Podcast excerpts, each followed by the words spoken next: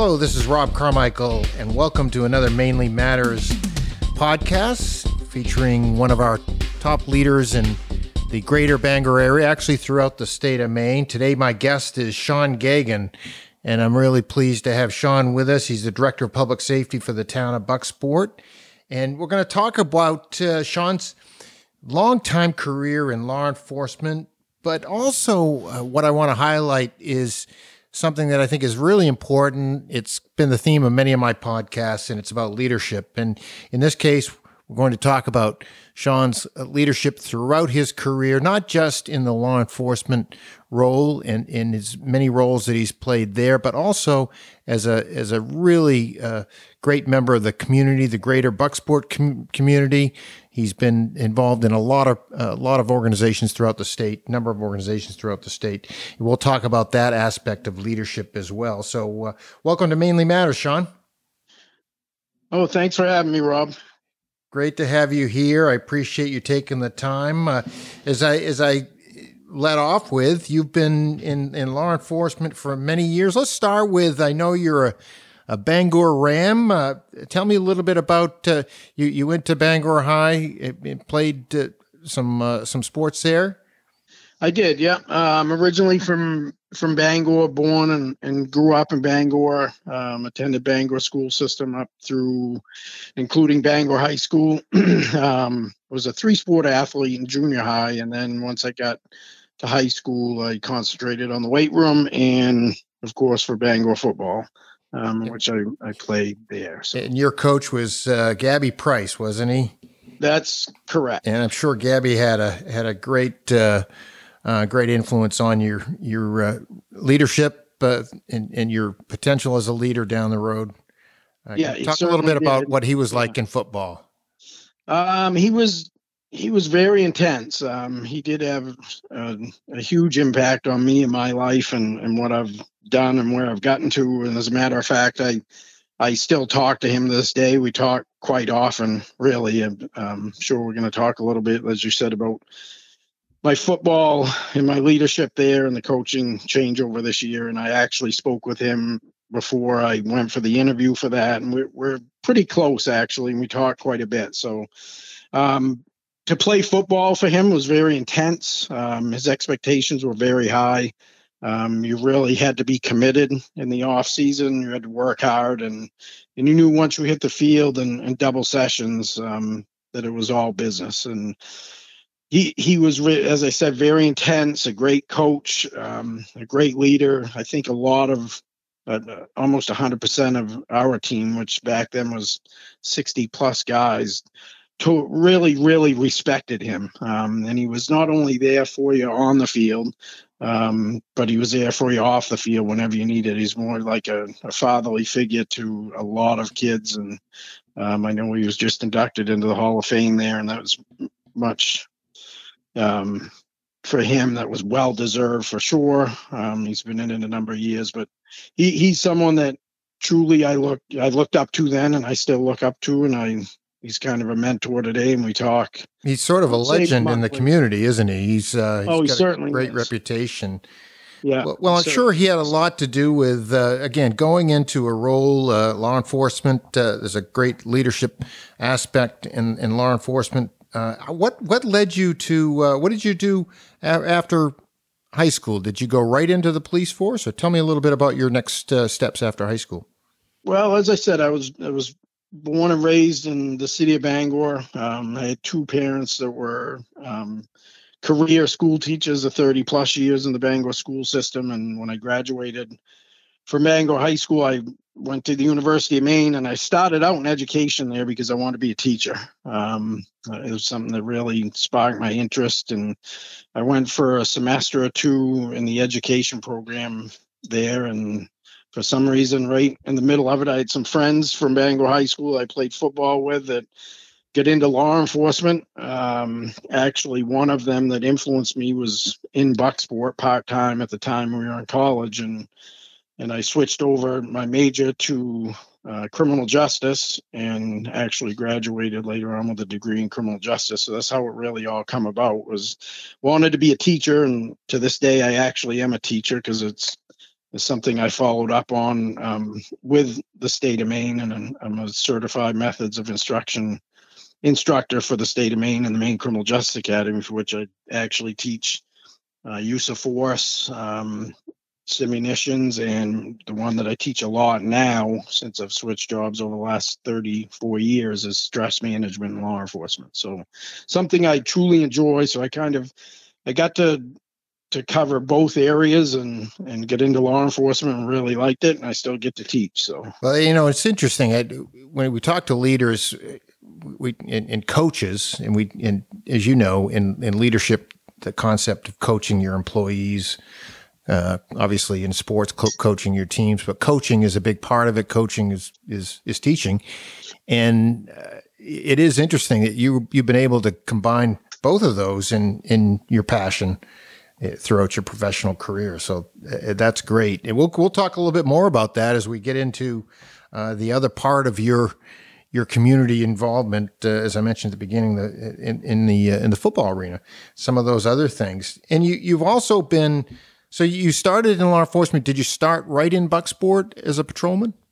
I did. I graduated from the University of Maine, and that summer, um, I ended up down in Bucksport for an interview um, and had the interview and started that summer actually walking Main Street in the town of Bucksport handing out parking tickets. Um, and it was actually dirt because they were reconstructing it back in 1989. And I walked Main Street that whole summer, and that following year they added a patrol position. Um, to the patrol force and I interviewed for that and I was lucky enough to get that and I've I've been there 34 years later here I am so. Well what is it what is it like? A lot of people probably don't realize what the what the life of a patrolman early on in the career is like. Can you talk a little bit about that the routine the obviously some shift work I would think? Yeah yeah it, it's very very demanding. Um I'll talk about a little bit more a little later, but it's changed a lot, obviously, in 30 years. But um, what we do for a job, but the the job itself was very, very demanding. Uh, nights, weekends, holidays, not a lot of time with your family. Um, I'm married to my high school sweetheart, Kimberly, and she's been a saint because she's been beside me this whole time. And I, the first 12 years of my career, um, I worked on the road. Uh, after I got full time, I went to the Maine Criminal Justice Academy. That was a, a three month program at the time, um, 12 weeks. And it was like military boot camp, and you come home on the weekends and stuff. And I actually learned a lot there about discipline and leadership.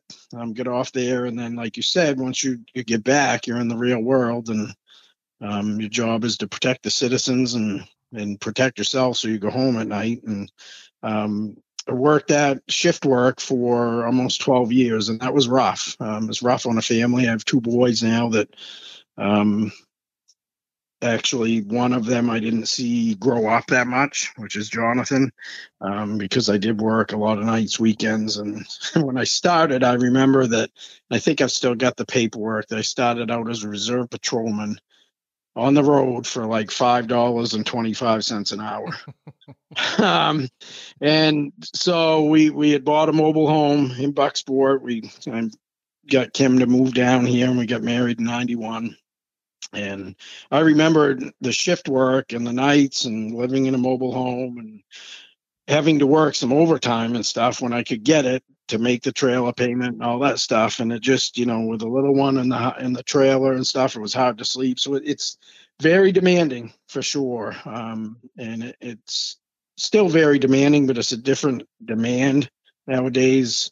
Uh, the crime that we're actually dealing with and stuff, and the drugs and the type of drugs and the hallucinations and the way people think and don't know what they're doing is it's a, it's a dangerous job. Well, let's sure. yeah, let's let's jump into that. That was one, yep. one of the questions I was going to ask as you as you progress through the your career as a patrolman and up until the point we'll talk about your promotion to chief and then public safety director in a little bit. But what's changed over the years and what say now from from when you first started that what you're dealing with out there?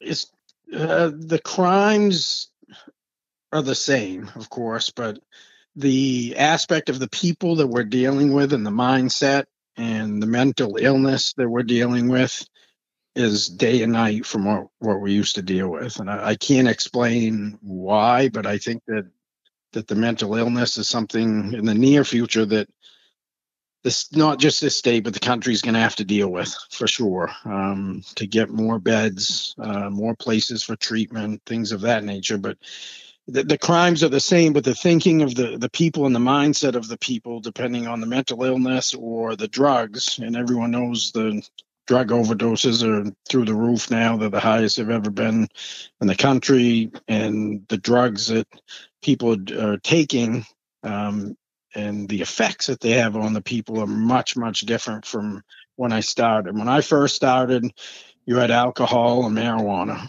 um, now we're setting up meth labs with anti antifreeze and all this stuff that they're putting into their body and fentanyl and things that I remember when bath salts come out. Uh, we never had any of that 30 some years ago when I was on the road. It was alcohol, cocaine, or mm-hmm. marijuana.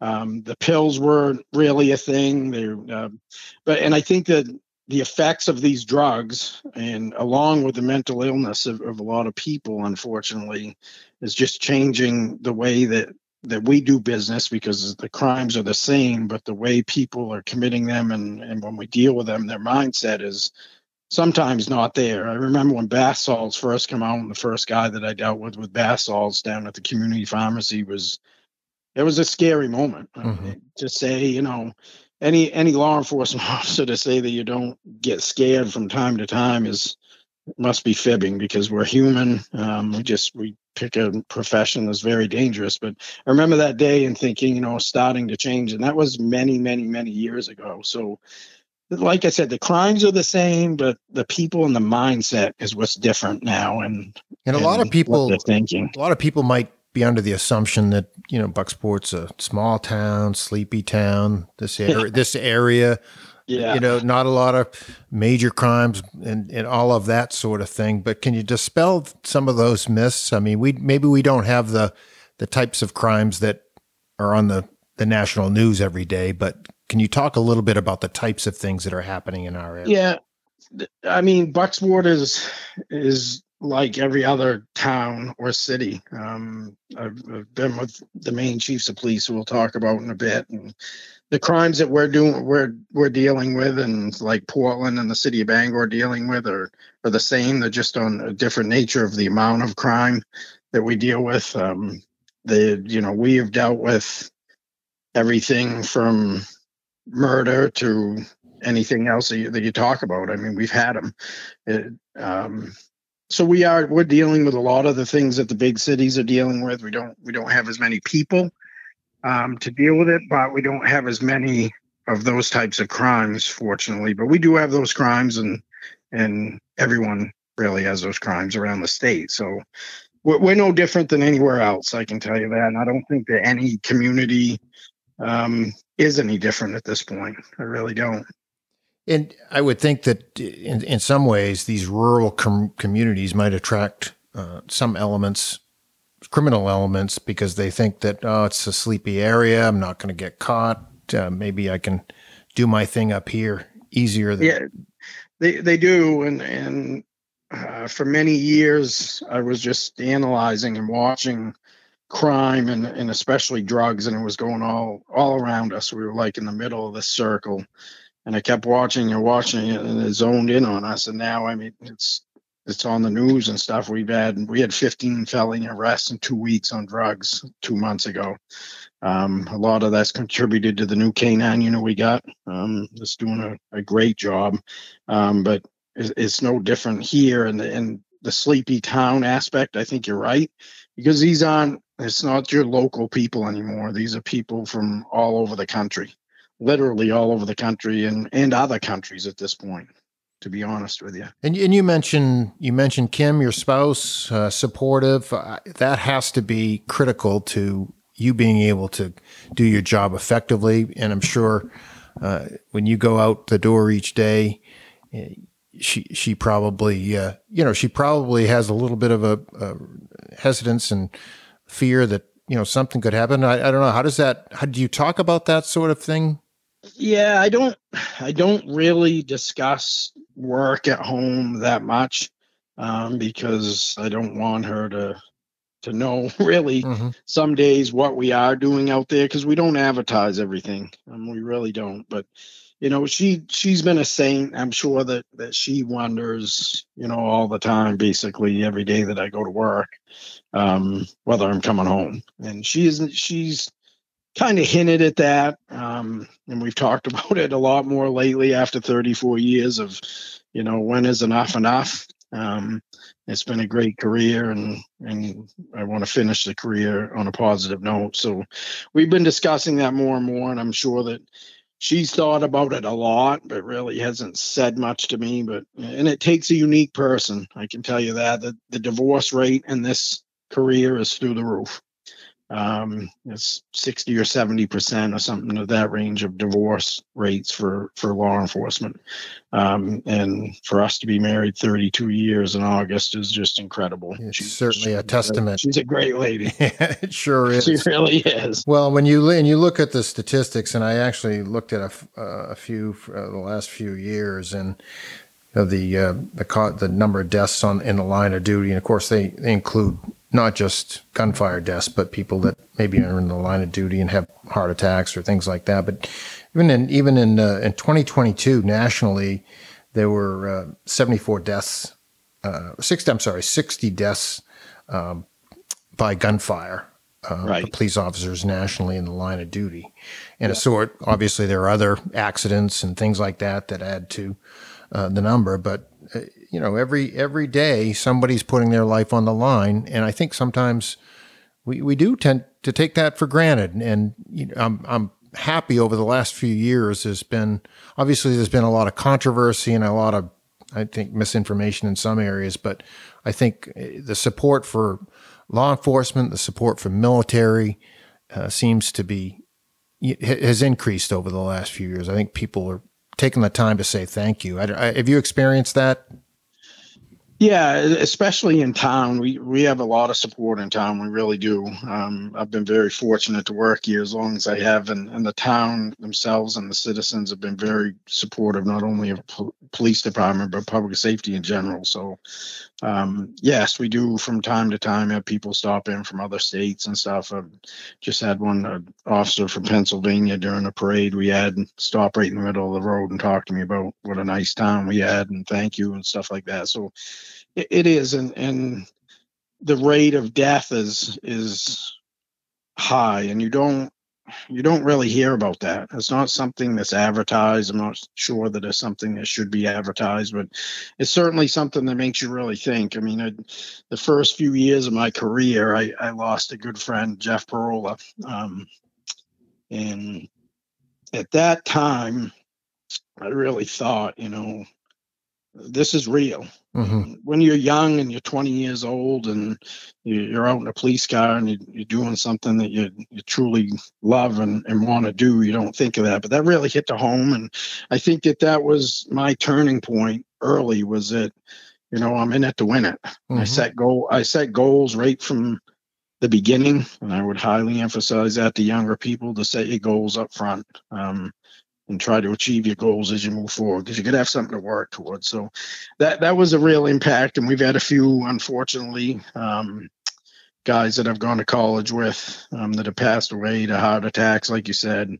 Uh, Deputy Gross was killed in a car accident a few years back. Um, so it is real, and it's something you have to think about every day that you leave for work. So And I think as, as as citizens, as you know, I I was on the town council for a while, and I I always advocated for keeping and staffing the police force, the fire department, uh, at it as it as it was, or even even larger. Uh, I know there were times where people were coming in saying, "Why are you so large? What you know, this town is is too small to have a police force or a fire uh, e- uh, EMS force this large." Uh, but yeah, you guys are there when we need you and it's uh, as you say it can you talk a little bit about that before we get into your your promotion to chief talk about the staffing that you've seen over the years and the need for the type of staffing that you have now Yeah, the step when I started in '89, I was what was called the fifth patrol position. They had actually four patrol positions in 1989. They added one for a fifth, and I was the number five. Um, now we have, I believe it's nine or 10. Um, so we've almost doubled in, in 30 years. Um, on the fire side, um, they had, you know, two to four. Now we're going to be up to nine or 10. So everything in the last 30 years, and so a lot of that has changed actually um, since we went to the public safety model. And it really has to do with, like we're talking about, the, the number of calls and the calls for service that we have. I mean, we have 50, what is it, 5,000 people in town, but our ambulance service, rescue, and fire, we service over 8,000 people because we have uh, Verona and Orland for ambulance and Bucksport. So that ambulance service itself is is averaging 1,500 plus runs a year. Um, which if you do that out, that's what four or five a day or whatever it is. But it's it's it's very very busy. So, in order to staff that, I mean, those calls themselves are very very stressful. Um, could be anything from a young kid an infant to you know someone who's 95 years old and everything in between. Mm-hmm. so in order to do that and do it effectively and sufficiently for the town and the employees you got to have enough people to do that. You just do. And what we found recently is that schedules and stuff and the number of people we have just wasn't cutting it. Uh, the only way to to really do it was to add people or or cut back service, and people don't want to cut back service when they call for a police officer or an ambulance, especially in town, as you as you know, they want it now. Um, and in order to do that and staff it, I mean, if you've only got two firefighters, for instance, and one police officer on duty, you could get backed up three or four calls on the police side and you get one ambulance run. You could have a driver and someone in the back, and you have no one in the station with two ambulances sitting there for the next call. So, what's the next call? So, the town has done done very well with the way they've been um, aggressive and progressing forward slowly but surely um, to where we've tried everything under the sun. We didn't just jump from you know, the ground to the clouds. We tried everything in between with changing schedules, getting a few more people, doing per diem things, using reserve police officers, things of that nature, and found that it worked for a while, but it, it just, we couldn't keep up with it. Um, and a lot of people will say, you know, oh, you see a guy sitting down by shop and save, and you see firefighters out cooking dinner. Well, it, I've always used this, and I mean this: a slow day in in the line of public safety is a good day for everybody. Mm-hmm. It just is. It really is, and people don't think that way because they're paying for a service. But you know, when they get time to to sit, it's not a bad thing. Well, so, you think about it, uh, you know, from the same concept of, of uh, paying insurance. Paying insurance, you you know, it, right? If it's you don't want to have to use that insurance, but it's there. You may complain about the payment, but it's there when, exactly when, when, you, when need, you need it. When you need it, right? So you uh, when you talked about setting goals, was was one of your goals to be the police chief of Bucksport? It was. I actually remember it well. Um, in '89, when I had my interview with the chief in the old station, um, he said, "What? What's your major goal with this this whole thing. And I was 20 years old, fresh out of college, 2021, and I said, "Sir, I said someday I want your job."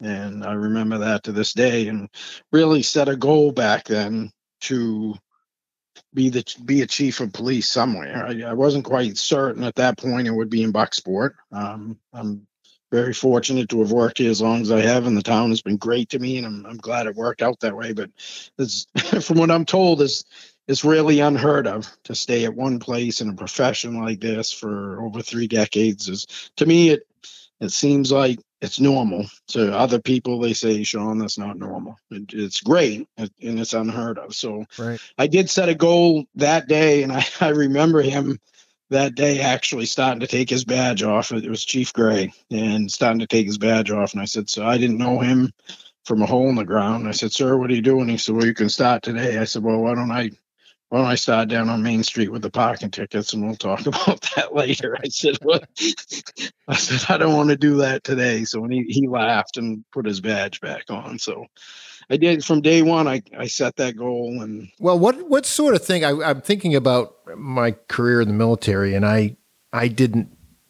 I can be honest and say I didn't set a goal and say I want to be a general officer, but what I did say to myself is that I'm going to do every job that I'm assigned the best that I very that I possibly can.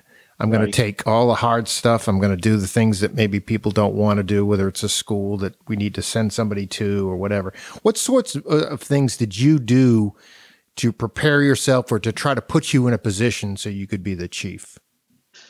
Um, I took every every bit of training, like you said, that I could get, and um, one thing that I remember right off the bat was taking a, um, the methods of instruction class and the teaching class to get certified as a state instructor through the, the Criminal Justice Academy. Because I said earlier, that's something I really, really wanted to do and could kind of do both in, in a different profession. The other thing that I did is I actually took a field training officers course, which was another intense course to train all the incoming young patrolmen um, as to how how to do the job really. And at the time, we didn't have a fee. We had what we called the field training program, but it was just kind of pieces of paper on a desk type thing. So I I took the initiative and I wrote the book, and I wrote the and we use it today 30 years later we've we've updated it as we moved along but i actually wrote the the original field training book for the bucksport police department 30 plus years ago so i just started to, to take a little initiative in those aspects um, and as i said earlier worked everything i could took every class that i could whether it was leadership classes or or instructing classes or any classes that had to do with patrol supervision type things I, I had taken um, just to move forward because I could see down the line at that point we had a chief and a lieutenant at the time. So over 12 years, I took everything that I could and just kept on building my resume and building it and building it. And after 12 years, the lieutenant got done and they changed the position to a detective sergeant's position because we didn't, we had crime was changing at the time, as I said earlier, and we had a part time detective that could only do it a few days a week. So they wanted to put it to a full time position. So um, I put in for that, and that was a second command position because the lieutenant got done at the time. And so at that point, I became a supervisor of all the patrol division did all the major cases um, and and worked the road with the guys. And i did that for eight years. During that time i actually took a lot of leadership classes and i actually I took a uh, new chiefs and sheriffs seminar um, got those things done because i knew coming down the road that the, the chief would be retiring um, so i got every class that I, I really could as far as leadership and supervision and things of that nature go through the academy um, and then when the chief was going to retire, um, I put in for that job and I didn't realize how big it, it would really be, to be honest with you, because I knew what the job was, but I didn't. There was, I was told anyway, there were 33 resumes from Bucksport to Alaska. And I had worked 20 years at that point with, with the department. And I remember coming home and telling Kimberly to call a realtor.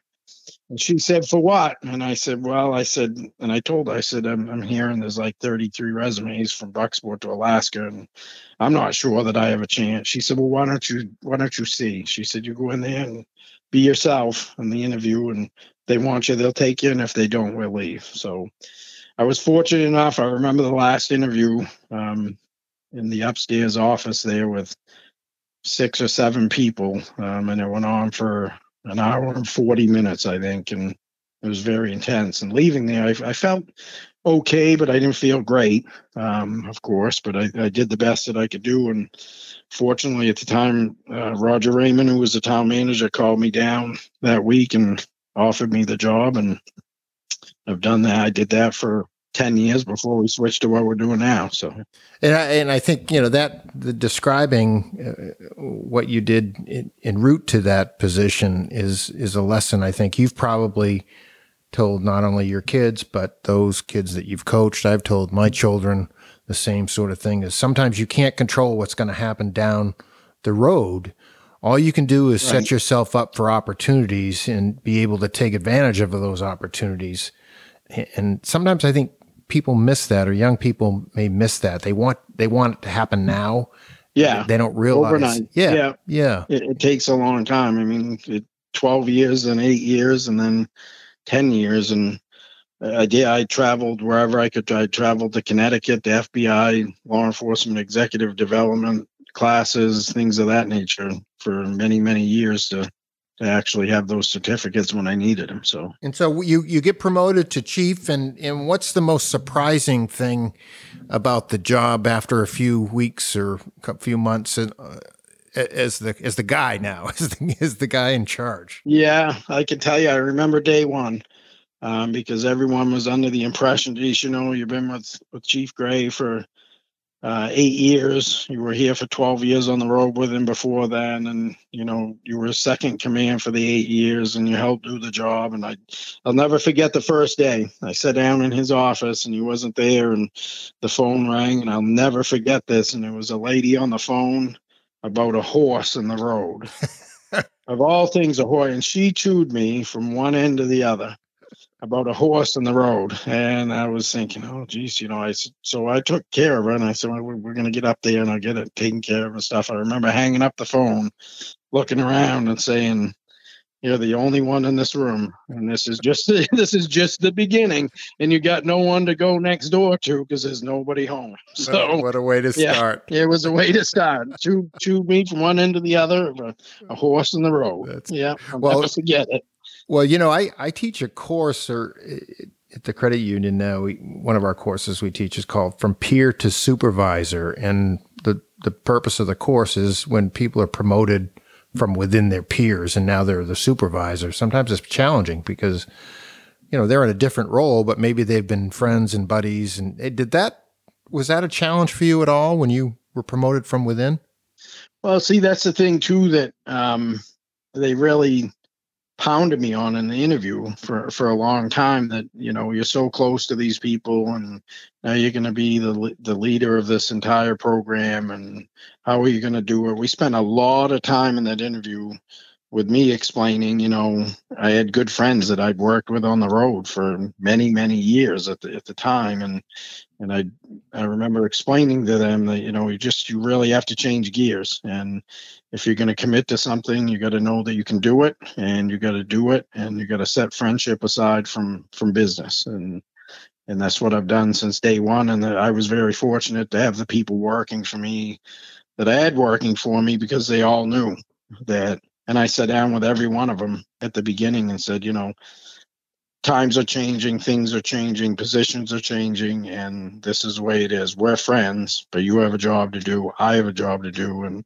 and I always use the philosophy with them right from the get go, and I and I still to this day use it that you know we will make decisions together, and if we make decisions together and they're wrong, then I will go down with the ship with you. I will never never jump off the ship and, and leave you stranded. Just will not happen.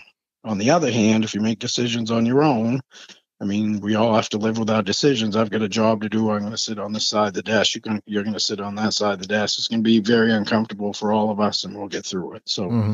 I've used that philosophy since day one, and I think they've all respected it a lot, and it's worked very well. So.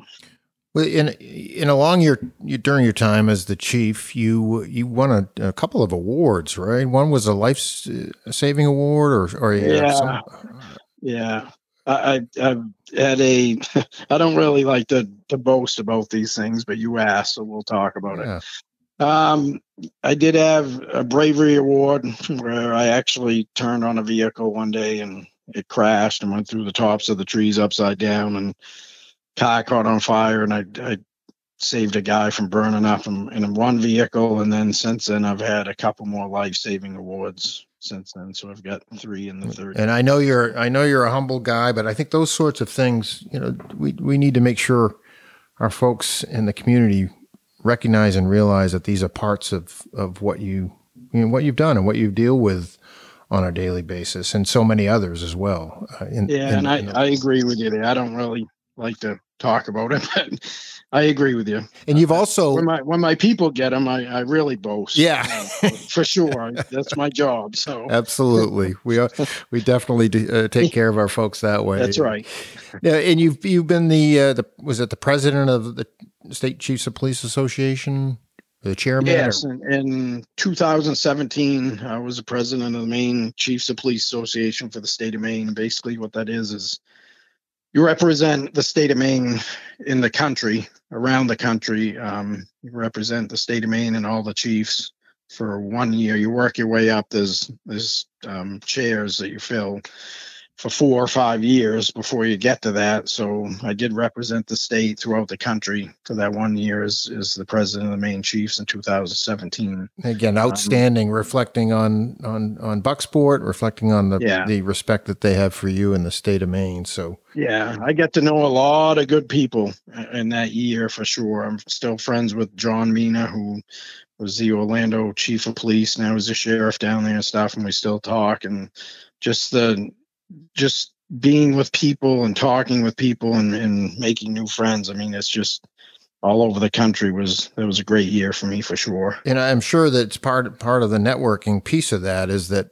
you know you're able to reach out when you've got an issue or you've got a question. You're able to reach out to these people that you've been able to connect with through that association. Hundred percent, hundred percent true that you can reach to someone all over the country.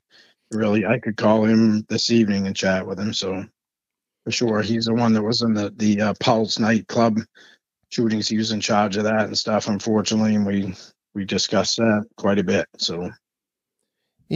And then, uh, so we fast forward a little bit, uh, a few years. What was it? Ten years in between. How many years between the, the becoming the chief and then becoming the uh, the change in the public safety director? Yeah, it model. went 12, 12 on the road, eight as second command, then ten as chief. So ten as chief. So from yeah. you ten years as chief, and now you're the the public safety director in a in a new model, which, as I understand it, is something that a lot of communities are doing, where you're in charge of both fire, EMS, and police.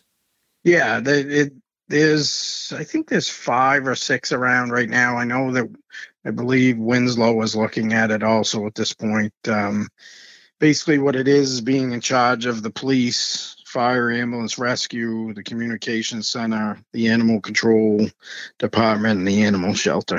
So you kind of got got both sides of the building throw in the animal shelter in there uh, under yeah. other duties as people don't think of that but that's a busy little place It is. it is. It's a very busy place. And so you know that's obviously changed. Is it has it energized you over the last number of years? You, you know, you think, all right, I'm at the tail end of my career, or yeah. sort of uh, now I'm taking on even a bigger responsibility. But you're you seem to be uh, enjoying it, and yeah, everything is is lined up perfectly. It really has with with the town. Um, it's happened everything for me here has happened just at the right time i mean after 12 years on the road um, i was ready for a change um, i really was and then that that opportunity came up and then after eight years of being the patrol supervisor and doing all the major crimes and the child abuse crimes and things of that nature after eight years i, I said you know i've got 20 years in now and after eight years of that um, that was probably enough of that. I, I enjoyed the work. I didn't enjoy the cases that I dealt with, but I, I really like solving the cases for the victims and, and getting prosecution for the victims and things of that nature. But it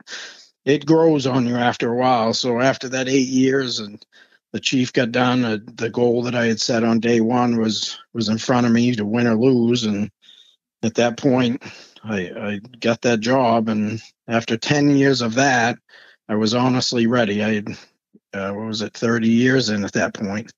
And I said, you know, it's it's probably time to start looking at something else. And then things changed over, and I said, you know, I'll do this for if, I get the job, I'll do it for three to five years and and see where I'm at. And the first three years have gone by very very quickly. So. What's what's different into it, and I enjoy it. Yeah. It's a challenge. Yeah, I was going to say, what's what's uh, what's it's got to be quite a bit different. Um, you're looking at a bigger organization, uh, yeah. more demands, and different, uh, you know, different challenges. What what are yeah? you hit it on the head. It's just it's different every day. With uh, meet with the fire department and their employees every morning. Try to meet with the police department, and then I'll meet with the deputy chiefs that run each section usually every morning if things aren't frantic and it just never you go from one thing to the other before it was just the police side of things and you deal with that and then just go about your day with the police side but now when that kind of it never never it's like a light switch turned on it it never turns off mm-hmm. because mm-hmm. it's always something going on from one side to the other um, and it's been hiring really and turnover and things like that the knowing the administrative part of it is very very demanding to keep up like we talked about earlier to keep enough people to to serve the citizens the way we should and on the other hand the daily events that we deal with on both sides of the building so never before with the police side of things, you might have a little bit of downtime, but now when my downtime starts to hit, it's time to switch gears and switch over to the other side of the building and and help them out. So it really is a rotation that just never ends. And we talked about so we talked about the challenges of the job, uh, both physically, mentally. It can be a grind. The types of crimes you see uh, can be uh, really mentally uh, draining and wearing, and and and at the same time, I read a statistic where they're struggling across the country filling law enforcement positions. Is that that is what you were just mentioning about the challenges yeah. hiring and staffing? it, it is. It um, I can't remember the exact figure, but I bet it's upwards of a couple of hundred open positions in the state of Maine right now, and just people aren't. It's not like it was in the old days where you'd have you know a hundred applicants for a job that wanted to be a police officer. It's changed quite a bit and there's a number of reasons for that i think um, it, there just is a number of reasons why people don't want to do it but it um, it's very important i think and this is something that i'm starting this year is the wellness of, of your people. And as a leader you really need to from my experiences and looking at what we just talked about and the stresses of of the positions of the people with the boots on the ground, you really, as a leader, have to look out for their wellness. This is they they see things every day that the normal person shouldn't see. It's just mm-hmm. plain and simple. They just do. And and to think when I first started and way back, it, it wasn't we didn't have debriefings and things of that nature. It just wasn't a thing that they did. So you never really got to deal with the stresses. You just went on to the next call and and dealt with that one and kept going. But this coming year, I'm, we're actually I'm starting a wellness program um, for both sides of the building, so that they can actually talk to someone online. It's not a psychologist appointment or anything like that. They just talk to someone online via Zoom once a year for an hour mm-hmm. about what's going on, who they are, what they've been through, where they're headed, things of that nature. And if they need help after that,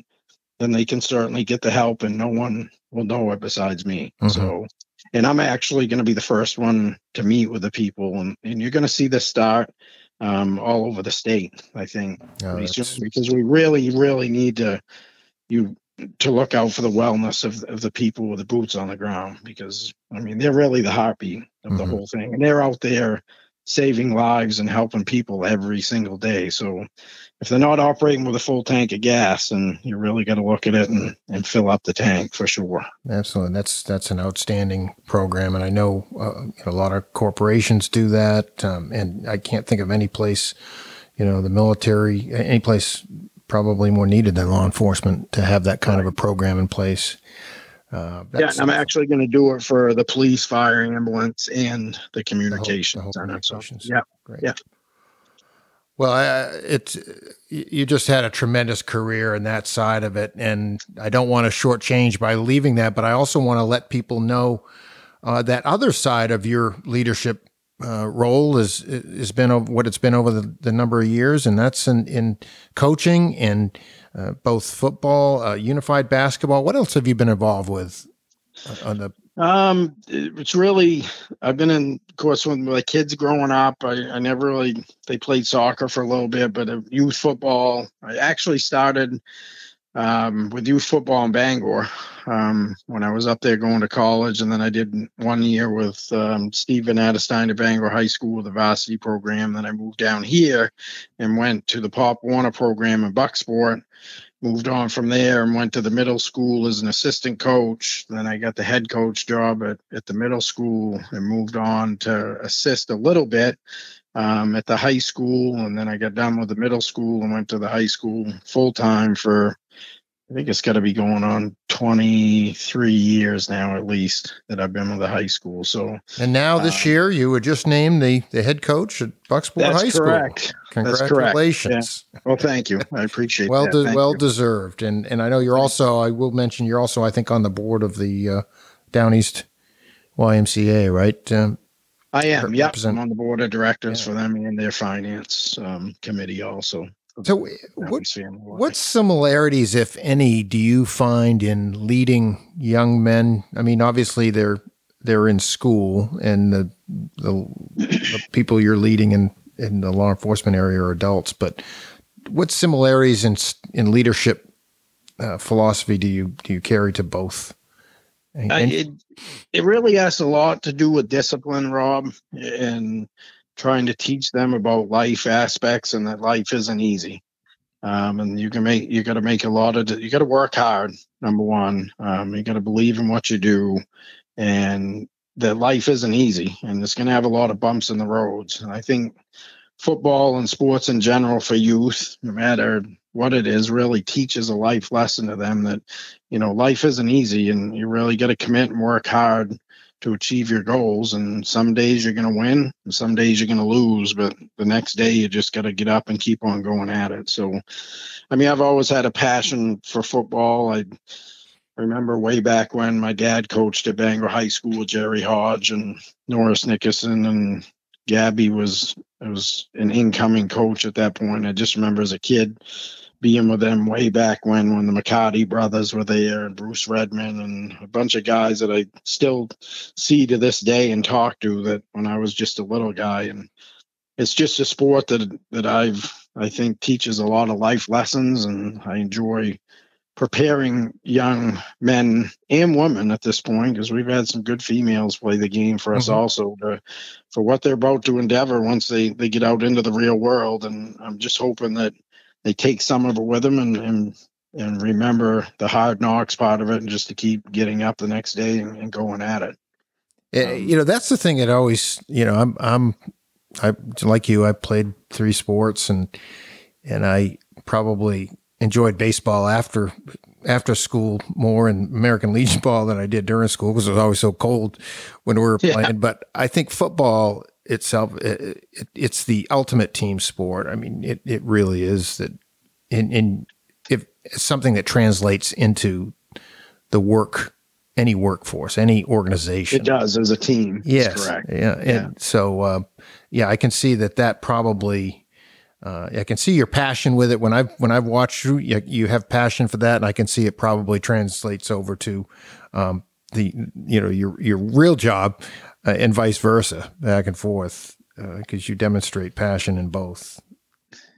Yeah, it's certainly something that I have a passion for, and I just uh, the kids in the town of Bucksport are unique. I love each and every one of them, and I just I truly the game of football is just that. It's it's a game and it's competitive and it's fun and all that, but I truly want them to learn life lessons. Um, so when they get out, that they're successful. There's nothing more gratifying than hearing about someone getting getting a promotion at work that, that played for you 15 years ago or whatever or getting a hold of you and emailing you on the promotion and stuff just successful and on the other hand some of them that are having hard times and stuff i still talk to mm-hmm. i tell them all when they the senior night the last night of the, the year at, at the buck dome we call it listen if you ever need anything reach out because I'm here. And, and some of them really do that to this day. I mean, 20 some years later, I still have some kids getting a hold of me. So it's great. Well, you know, my dad, uh, as you know, my dad was a coach here and, uh,